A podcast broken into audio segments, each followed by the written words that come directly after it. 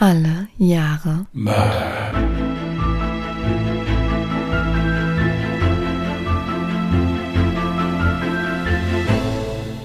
Herzlich willkommen zu Alle Jahre Mörder, der True Crime Podcast mit Christian, hallo. Und? Jasmin. Hi. Dass die Leute das noch nicht leid sind. Ich bin's ehrlich gesagt schon leid. Jedes Mal, wenn ich schneiden muss, ist ganz schlimm. Ja, ich ja auch, aber gut, hier ist ja, ist ja kein Problem. Wir können doch einfach aufhören. Wir können einfach mittendrin, wie bei Ungedings, einfach mittendrin anfangen zu reden. Ach so, ich dachte, wir können generell aufhören. Wir, wir können auch generell aufhören, klar. Also, Was? ja. Nein. Da haben Ja, unsere natürlich. Zuhörer und Zuhörerinnen auch ein Wörtchen mitzusprechen. zu schreiben. Ja. Oder hast du so einen Gesprächskreis noch, von dem ich nichts weiß? Nein, aber ihr könnt uns gerne mal Feedback zukommen lassen, ob die Begrüßung nervt, ähm, ob wir überhaupt weitermachen sollen, generell so mit dem Podcast. Mögt ihr das überhaupt? Ja, nur gesprochen. Ja, also, also, also, also Voicemails bitte. Das ist sonst zu viel zu lesen. Und dann schickst du dann auch jeder Person eine Voicemail zurück. Du weißt schon, dass man eine Voicemail auf Instagram nur 24 Stunden lang abhören kann und danach ist sie gelöscht.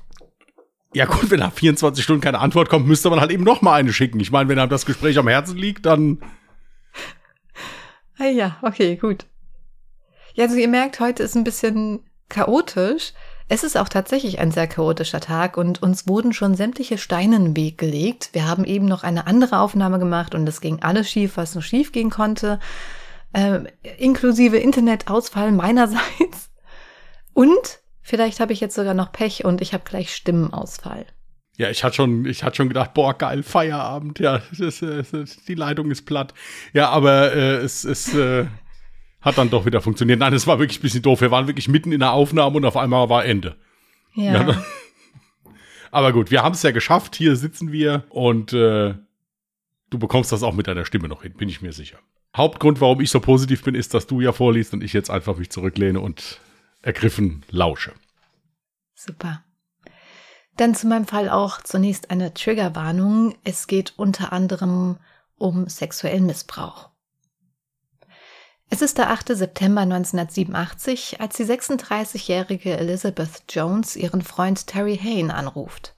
Sie teilt ihm mit, dass sie gleich ins Bett geht. Es ist zwar erst 19.30 Uhr und noch früh am Abend, aber sie hat sehr starke Kopfschmerzen. Vermutlich liegt es an dem Lärm in ihrem Haus, der immer noch von oben ertönt. Jones ist gerade dabei, ihr Haus in Clear Lake Shores, Texas, umzugestalten. Der Dachdecker Timothy Lane Gribble ist der letzte von seinem Team, der gerade noch auf dem Dach über ihrem Schlafzimmer hämmert. Aber auch er würde gleich gehen, versichert sie ihrem Freund Terry und legt wieder auf. Am nächsten Tag erscheint Elizabeth Jones nicht bei der Arbeit. Als IBM-Angestellte, die im Johnson Space Center arbeitet, gilt sie als sehr zuverlässig. Genau deshalb machen sich ihre Kollegen und Kolleginnen direkt Sorgen. Schließlich hat sie niemandem Bescheid gegeben und sich auch nicht krank gemeldet. Nach der Arbeit beschließt einer ihrer Kollegen, zu Elizabeth zu fahren. Doch obwohl ihr Auto noch vor der Tür parkt, reagiert niemand auf die Klingel. Da ihm das alles sehr merkwürdig vorkommt, informiert er sofort Freunde von Elizabeth. Diese fahren noch am selben Abend zu ihrem Haus und beschließen, nach mehrmaligen unbeantworteten Klingeln in das Haus zu gehen. Sie finden aber keine Hinweise auf ein gewaltsames Eindringen oder ein Angriff. Alle Wertgegenstände sind unberührt und es fehlt nichts im Haus. Jones hatte das Haus offenbar verlassen, ohne irgendwas mitzunehmen. Lediglich ihre Handtasche und ein Bademantel fehlen. Dennoch werden sie das ungute Gefühl nicht los. Irgendwas muss ihr zugestoßen sein. Sie melden das Verschwinden von Jones bei der Polizei und die Ermittler durchsuchen sofort ihr verlassenes Haus. Die Beamten entdecken dabei zahlreiche Zigarettenstummel und Asche an verschiedenen Stellen im Haus sowie eine fast leere Weinflasche im Mülleimer. Dies ist der erste brauchbare Hinweis, denn weder Jones noch ihr Freund sind Raucher. Ebenso trinkt Jones generell kein Alkohol. Von Jones Bauunternehmer erfahren sie, dass Timothy Gribble am Abend des 8. September auf ihrem Dach gearbeitet hatte. Womöglich ist er die letzte Person, die Jones lebend gesehen hat. Sie nehmen also sofort mit ihm Kontakt auf, um einige Fragen zu stellen. Als Verdächtiger gilt er allerdings zu diesem Zeitpunkt noch nicht, weshalb auch keine Hintergrundprüfung durchgeführt wird. Gribble erzählt der Polizei, dass er der letzte Arbeiter auf der Baustelle war und nach getaner Arbeit an Jones Tür klopfte, um ihr zu sagen, dass er am nächsten Tag wiederkommen müsse, um die Arbeit zu beenden. Jones habe ihm dann erlaubt, das Haus zu betreten, damit er sich nochmal die Hände waschen konnte. Anschließend sei er nach Hause gefahren. Trotz großer Bemühungen seitens der Polizei und Freunde von Jones, die sogar sämtliche Krankenhäuser abklapperten, um Jones zu finden, läuft die Ermittlung ins Leere. Einige Tage nach ihrem Verschwinden beauftragt der Ex-Ehemann von Jones einen Privatdetektiv, der ihn bei den Ermittlungen unterstützen soll. Am 21. September wird Timothy Gribble schließlich erneut von einem Privatdetektiv befragt. Unter Druck gibt er schließlich zu, dass die Weinflasche und die Zigarettenstummel, die am Tatort gefunden wurden, von ihm stammen. Allerdings leugnet er weiterhin jegliche Beteiligung an ihrem Verschwinden. Er habe sich lediglich mit ihr unterhalten und Wein mit ihr getrunken. Dabei soll sie ihm von dem Wunsch erzählt haben, nach Paris fliegen zu wollen. Anschließend will er sie gegen Bezahlung nach Houston zum Flughafen gefahren haben. Kurz nach der Befragung flieht er aus dem Bundesstaat und reist nach Tennessee, wo er bei Verwandten unterkommt. Dies führt dazu, dass nun endlich sein Vorstrafenregister genauer unter die Lupe genommen wird. Dabei stellt man fest, dass Gribbles erstes aktenkundiges Vergehen im Alter von 18 Jahren geschah. Am 10. April 1981 verschaffte er sich unter Vorspielung falscher Tatsachen Zutritt zum Haus einer 54-jährigen Frau, deren 15-jährige Tochter erkannte und vergewaltigte die Mutter. Hierfür wurde er zu zehn Jahren auf Bewährung und einer Geldstrafe von 750 Dollar verurteilt. Am 12. August 1983 bedrohte er ein 15-jähriges Mädchen, das er aus der Gemeinde kannte und dem er angeboten hatte, sie nach Hause zu fahren, und zwang sie anschließend zu Oralsex und Geschlechtsverkehr über mehrere Stunden. Hierfür erhielt er die Haftstrafe von fünf Jahren und es wurde zudem seine Bewährung widerrufen und er erhielt eine zusätzlich fünfjährige Haftstrafe für die Straftat von April 1981. Nachdem er zwei Jahre hinter Gittern verbracht hatte, wurde er jedoch wieder freigelassen. 1985 heiratete er eine Mutter von zwei Kindern namens Tammy, zu der er laut Angaben seiner Frau nie gewalttätig war. Das Paar, das sich in einer finanziellen Notlage befand, versuchte seinen Lebensunterhalt mit dem Geschäft seines Vaters in Hitchcock zu bestreiten, aber er musste schließlich zusätzliche Jobs als Zimmermann und Dachdecker annehmen. Bei Freunden und Nachbarn gilt er als zuverlässiger und hilfsbereiter Mensch, der häufig mit verschiedenen Gefälligkeiten und Gelegenheitsarbeiten hilft. Der Staatsanwaltschaft reichen diese Informationen für eine Anklage aus und er wird am 30. September 1987, also 22 Tage nach Jones Verschwinden, in Tennessee schließlich festgenommen. Er verzichtet auf ein Auslieferungsverfahren und kehrt freiwillig nach Texas zurück. Am 3. Oktober gesteht Timothy Lane Gribble dann den sexuellen Übergriff, die Entführung und den Mord durch Strangulation von Jones. Er gibt zu Protokoll, ich war der letzte Arbeiter meines Teams auf der Baustelle. Bevor ich gegangen bin, fragte ich Jones, ob ich noch mal ihre Toilette benutzen dürfte. Anschließend bin ich nach Hause gefahren und habe mit meiner Frau und meinen Stiefkindern zu Abend gegessen. Danach verließ ich nochmal das Haus. Ich wollte ein paar ausgeliehene Videokassetten zurückbringen. Allerdings habe ich festgestellt, dass der Laden schon geschlossen hatte. Und auf dem Rückweg fuhr ich dann nochmal an Jones Haus vorbei und hielt dort kurz an. Ich konnte sehen, dass sich Jones für die Nacht zurückgezogen hatte. Ich entschloss mich trotzdem unter einem Vorwand an der Haustür zu klopfen. Als sie mir die Tür öffnete, sagte ich ihr dann, dass ich meine Geldbörse verloren hätte und fragte sie, ob ich mal in ihrem Badezimmer nachsehen könnte. Vielleicht habe ich sie dort ja liegen gelassen. Sie willigte schließlich ein. Wir unterhielten uns noch länger und tranken dabei etwas Wein. Irgendwann griff ich nach ihrem Handgelenk und versuchte mich ihr zu nähern, woraufhin sie sich zunächst wehrte. Aber irgendwann fand auch sie Gefallen daran und wir hatten mehrere Stunden lang Sex. Danach unterhielten wir uns noch eine Weile und sahen fern. Ich bin irgendwann auf ihrem Bett eingeschlafen. Am nächsten Morgen, noch vor Sonnenaufgang, wurde ich wieder wach und Jones machte gerade Kaffee. Sie war nur mit einem Bademantel bekleidet und forderte mich auf zu gehen, damit sie sich für die Arbeit fertig machen kann. Ich bat sie darum, niemandem zu erzählen, dass ich bei ihr war und wir Sex hatten. Schließlich habe ich eine Frau und zwei Stiefkinder. Sie antwortete darauf nur, dass sie den Vorfall der Polizei melden müsse und erzählen will, dass ich sie sexuell missbraucht hätte. Dann geriet ich in Panik. Schließlich drohte sie mir damit, meine komplette Zukunft zu zerstören. Ich zwang sie dann, in mein Lastwagen zu steigen. Ihren Kopf sollte sie in meinen Schoß legen, damit sie nicht weiß, wohin wir fuhren. Erst bin ich nur ziellos über verschiedene Landstraßen gefahren, bis ich schließlich in der dunklen und verlassenen Gegend in der Nähe von League City ankam. Ich sagte ihr, dass ich noch etwas Zeit mit meiner Frau und meinen Stiefkindern verbringen will, bevor ich für meine Tat verhaftet werde. Schließlich war ich auf Bewährung draußen. Ich wollte mich noch von meiner Frau verabschieden und dann die Stadt verlassen, bevor sie mich bei der Polizei anzeigen kann. Ich sagte ihr, dass ich sie an einen Baum fesseln und dann verschwinden würde. Aber Jones begann dann fürchterlich laut zu weinen und zu schreien. Ich versuchte noch ihr den Mund zuzuhalten, aber sie biss mich. Ich geriet wieder in Panik und nahm mir das Band von ihrem Bademantel. Ich band es ihr um den Hals und erwürgte sie. Innerhalb von wenigen Minuten war sie tot. Ich schleppte ihre Leiche unter einen Baum und bedeckte sie dann mit Laub und Ästen. Als ich dann zu meinem Wagen zurücklief, entdeckte ich noch ihre Handtasche. Ich befüllte sie mit Steinen und warf sie in einen nahegelegenen See. Während er sein Geständnis ablegt, zeichnet Gribble eine Karte, auf der der Ort von Jones Leiche eingezeichnet ist. Erst führt er die Beamten zu dem See, in dem er die Handtasche von Jones geworfen hatte. Dann führt er sie zum Tatort. Dort finden die Beamten 26 Tage nach ihrem Verschwinden die Leiche von Jones in einem fortgeschrittenen Zustand der Verwesung, wobei das Band des Bademantels noch um ihren Hals gewickelt ist. Auch ihre Handtasche wird kurz darauf von Polizeitauchern geborgen.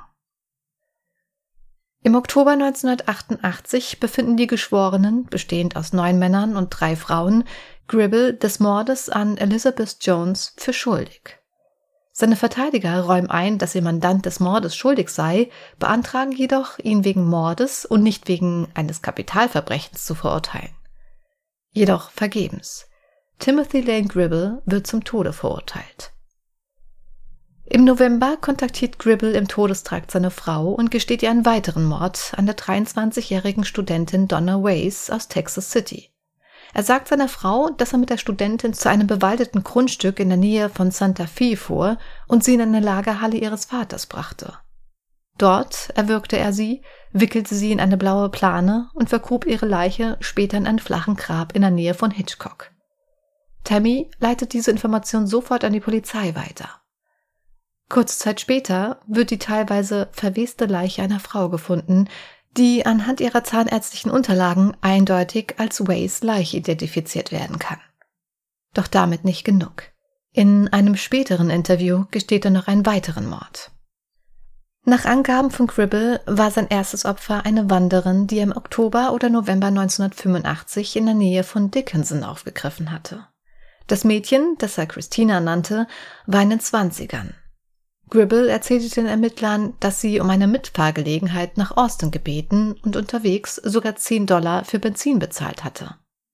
Stattdessen fuhr Gribble in Richtung Fort Bend County in die Nähe des Brazos River, wo er sie vergewaltigte und zu Tode wirkte, bevor er die Leiche im Fluss versenkte.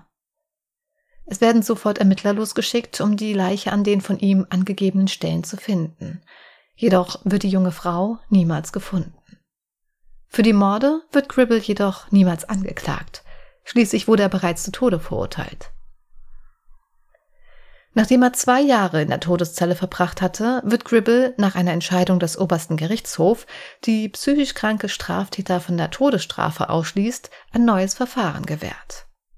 Nach Angaben seines Anwaltes gibt es in Gribbles Fall Umstände, die auf eine Geisteskrankheit hindeuten, die in seinem ursprünglichen Verfahren nicht vorgetragen worden waren. Laut psychiatrischen Gutachten hatte Timothy Gribble eine unruhige und unsichere Kindheit. Seine Mutter war wegen einer schweren Geisteskrankheit in einer Anstalt und sein Vater war wegen Einbruchs inhaftiert. Da er damals noch ein Kleinkind war, litt er infolge dieser dramatischen Ereignisse unter größeren geistigen und emotionalen Schwierigkeiten als seine älteren Geschwister. In den ersten Jahren seines Lebens wurde er und die anderen Kinder zwischen Verwandten hin und her geschoben und sie lebten nie sehr lange an einem Ort. Nachdem seine Eltern entlassen worden waren, lebte Timothy eine Zeit lang bei seiner Mutter. Sie hatte sich inzwischen von seinem Vater scheiden lassen, wieder geheiratet und lebte mit ihrem neuen Mann und den Kindern in einer Hütte ohne fließendes Wasser irgendwo in den Bergen von Tennessee.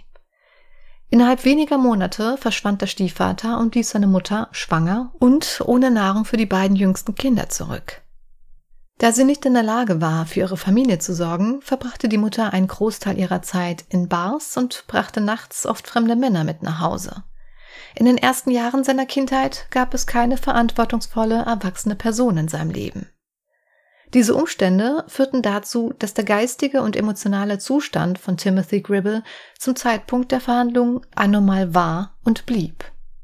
Timothy offenbarte seinem Psychiater ebenso, dass seine Mutter ihn als kleines Kind zweimal sexuell missbraucht hatte, indem sie von ihm verlangte, Oralsex mit ihm zu haben.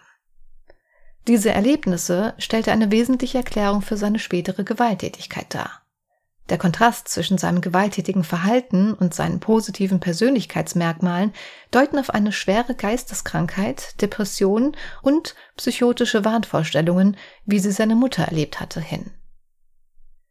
Der Gutachter kam zum Schluss, dass Gribble eine wahnhafte Angst vor sexueller Beherrschung entwickelte und dass diese Angst im Laufe seines Erwachsenenlebens immer wieder in Gewalttaten ausbrach, die er Frauen aufzwang, von denen er in seinen Fantasien befürchtete, dass sie ihm Gewalt antun könnten. Bei seinen Opfern handelte es sich ausnahmslos um Frauen, die er nur flüchtig kannte. Nach seinen sexuellen Übergriffen aus sie fiel er sich in der Regel mit einer unangemessenen, bizarren Vertrautheit, die eher für eine intime Begegnung als für einen brutalen Angriff charakteristisch war. Die Tatsache, dass es ihm gelang, diese sexuellen Entgleisungen über einen längeren Zeitraum vor seiner Familie und seinen Freunden geheim zu halten, zeugt von einem persönlichen Bewusstsein für seine Abnormität.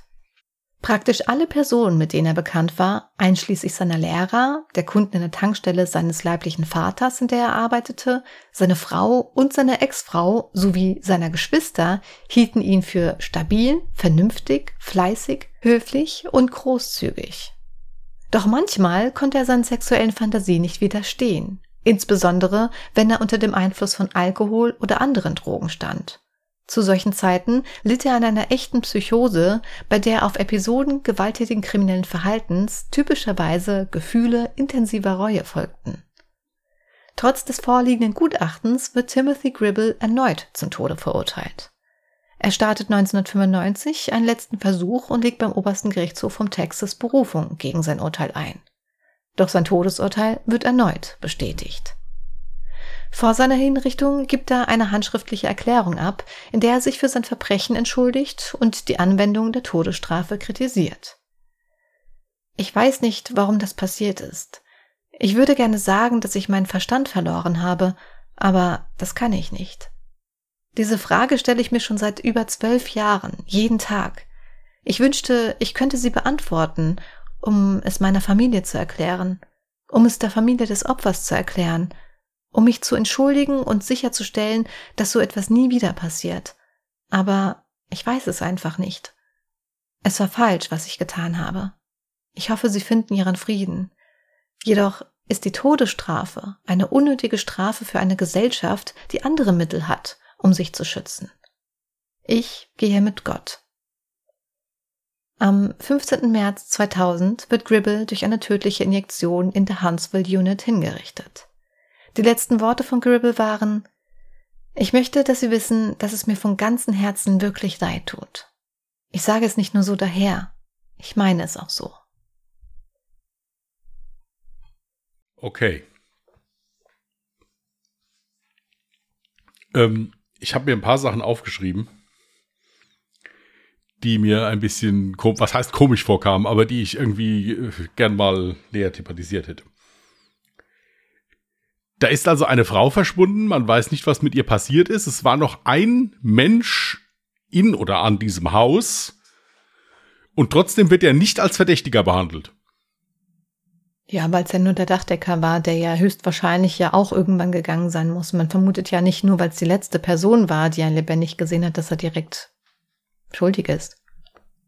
Okay. Dann wurde ja ein Privatdetektiv auch nochmal engagiert. Der hat ihn ja dann nochmal näher befragt und da hat er ja dann schon erste Sachen eingeräumt. Mhm.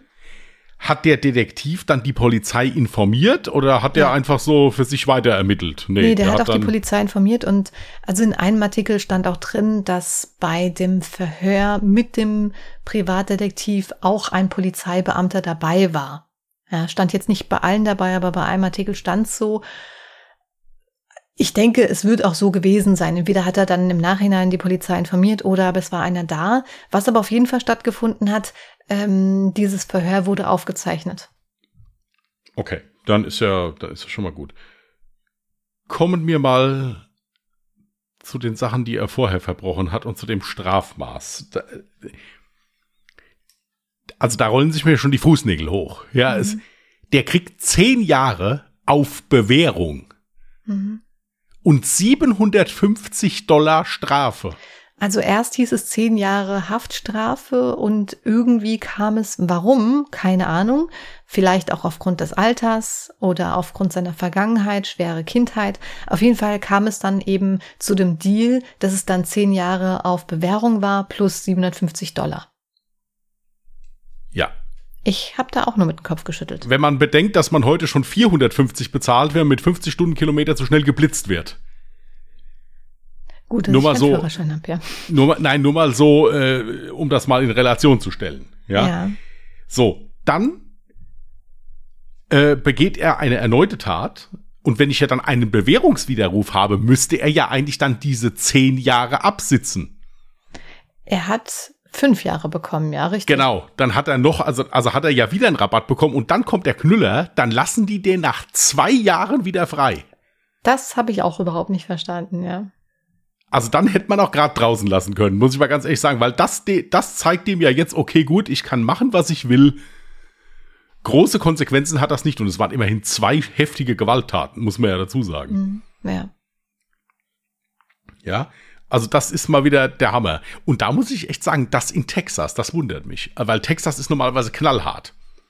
Ja, aber vor allem, ich wollte gerade sagen, aber dann vor allem in Kontrast bei seiner letzten Verhandlung halt einfach direkt die Todesstrafe zu bekommen, Das ist dann auch wieder Texas. Äh, weil, was du auch nicht vergessen darfst, zu dem Zeitpunkt, als das Urteil gesprochen wurde, war noch nicht klar, dass er zwei weitere Frauen ermordet hat. Dafür wurde er nie angeklagt.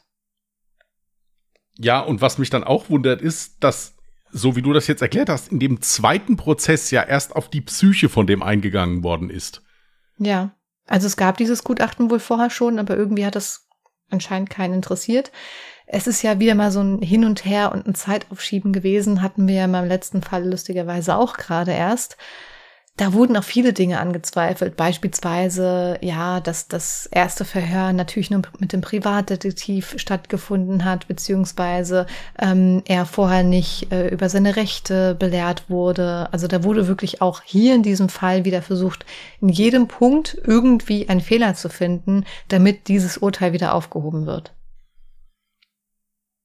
Ja gut, ich meine, wenn man sich das psychologische Gutachten da jetzt mal anhört, beziehungsweise durchliest, ist da ja schon einiges im Argen.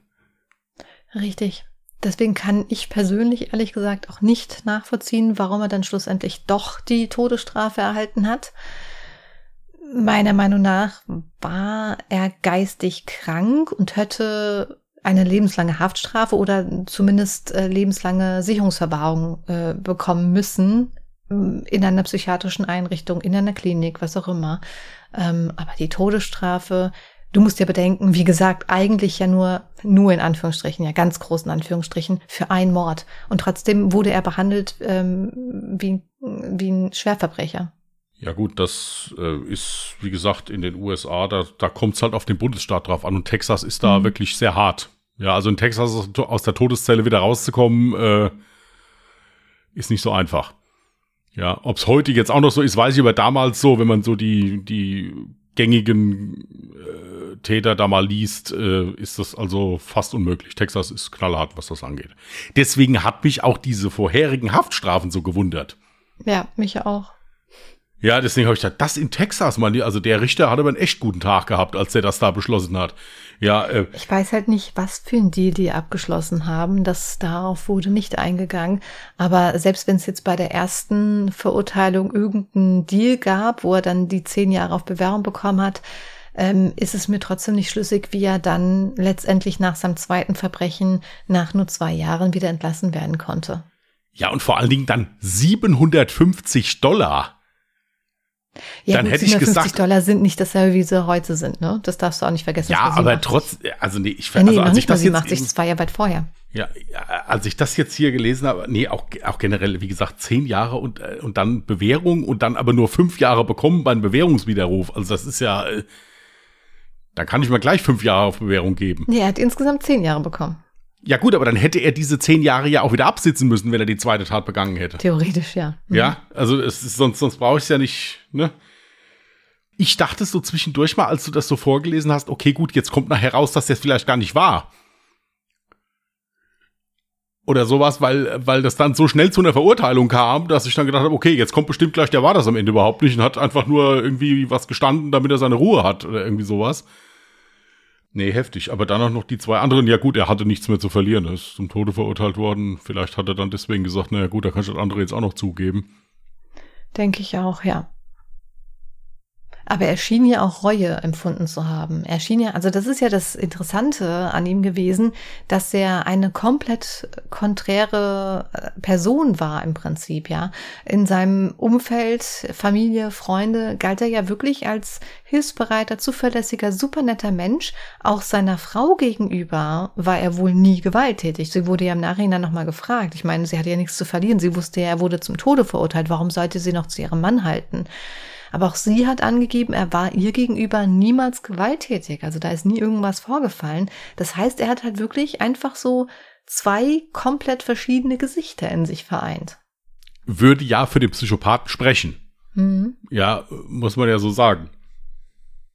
Nee, heftig. Das war also, wie gesagt, alles, was ich mir jetzt so notiert hatte. Also am schockiertesten war ich wirklich über diese Ausführung dieser ganzen Straf- Androhungen, die da gemacht worden sind und wie die dann im Endeffekt abgesessen wurden oder halt auch nicht. Mhm. Das ist schon, das ist schon heftig. Ja gut, und 2000, dann hat er auch sehr, sehr lange in der Todeszelle gesessen, aber das kennt man ja auch aus den USA leider. Ja. Ja gut, das sind zwölf Jahre. Ich meine, er hatte ja dann auch lange darum gekämpft, halt eben, ähm, dass die Todesstrafe aufgehoben wird. Bei meinem letzten Fall hat es ja funktioniert, ne? Der Mensch ist ja äh, gestorben, noch bevor die Todesstrafe vollzogen worden ist. Ne?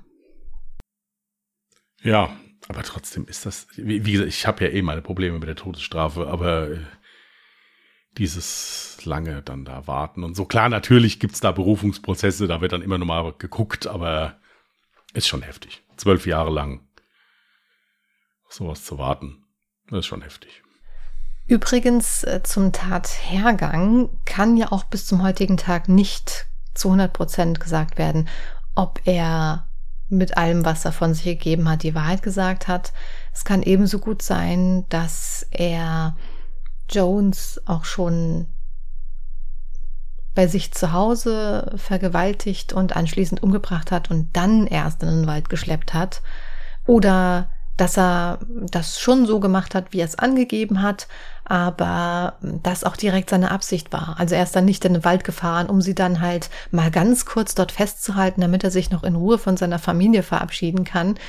Also ich denke tatsächlich auch so, dass das, dass das also so war, dass er die zu Hause umgebracht hat.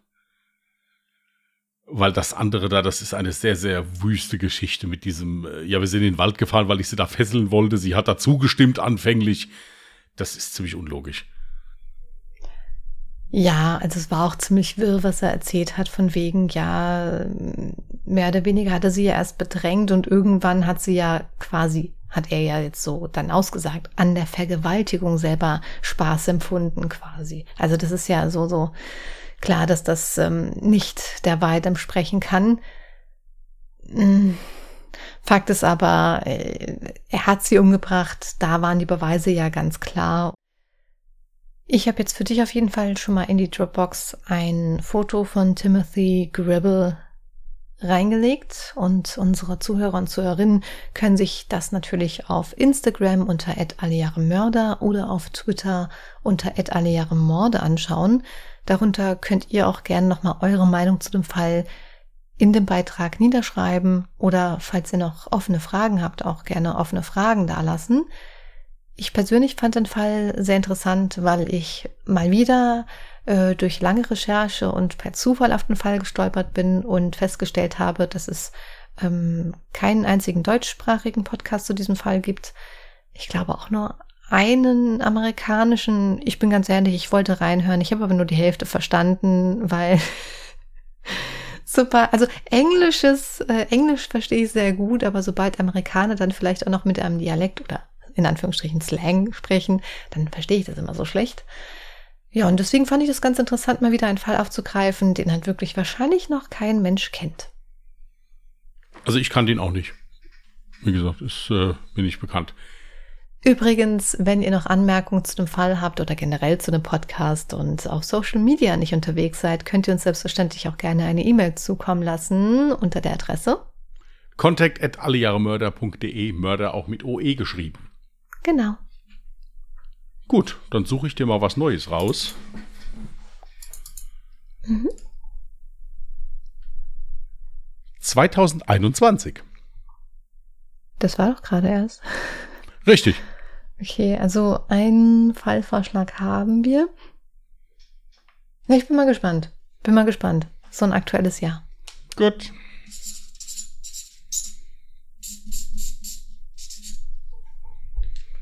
Ist notiert.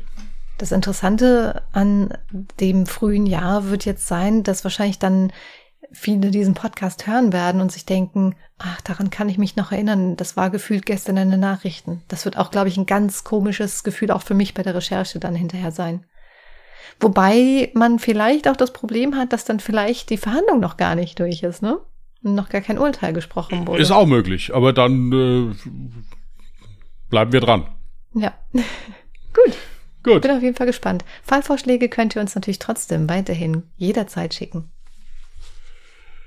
Gut, ihr Lieben, dann würden wir es für heute auch mal dabei belassen. Wir wünschen euch einen ruhigen und schönen sonnigen Wochenstart. Passt gut auf euch auf. Wenn ihr Lust habt, könnt ihr gerne mal bei Ungedingst reinhören. Das ist unser anderer Podcast. Da geht es etwas gemütlicher und lustiger zu. Ähm, ansonsten hören wir uns nächste Woche wieder hier bei Alle Jahre Mörder. Bis dahin, bleibt anständig, bleibt vernünftig, macht's gut und tschüss. Macht's gut. Bye.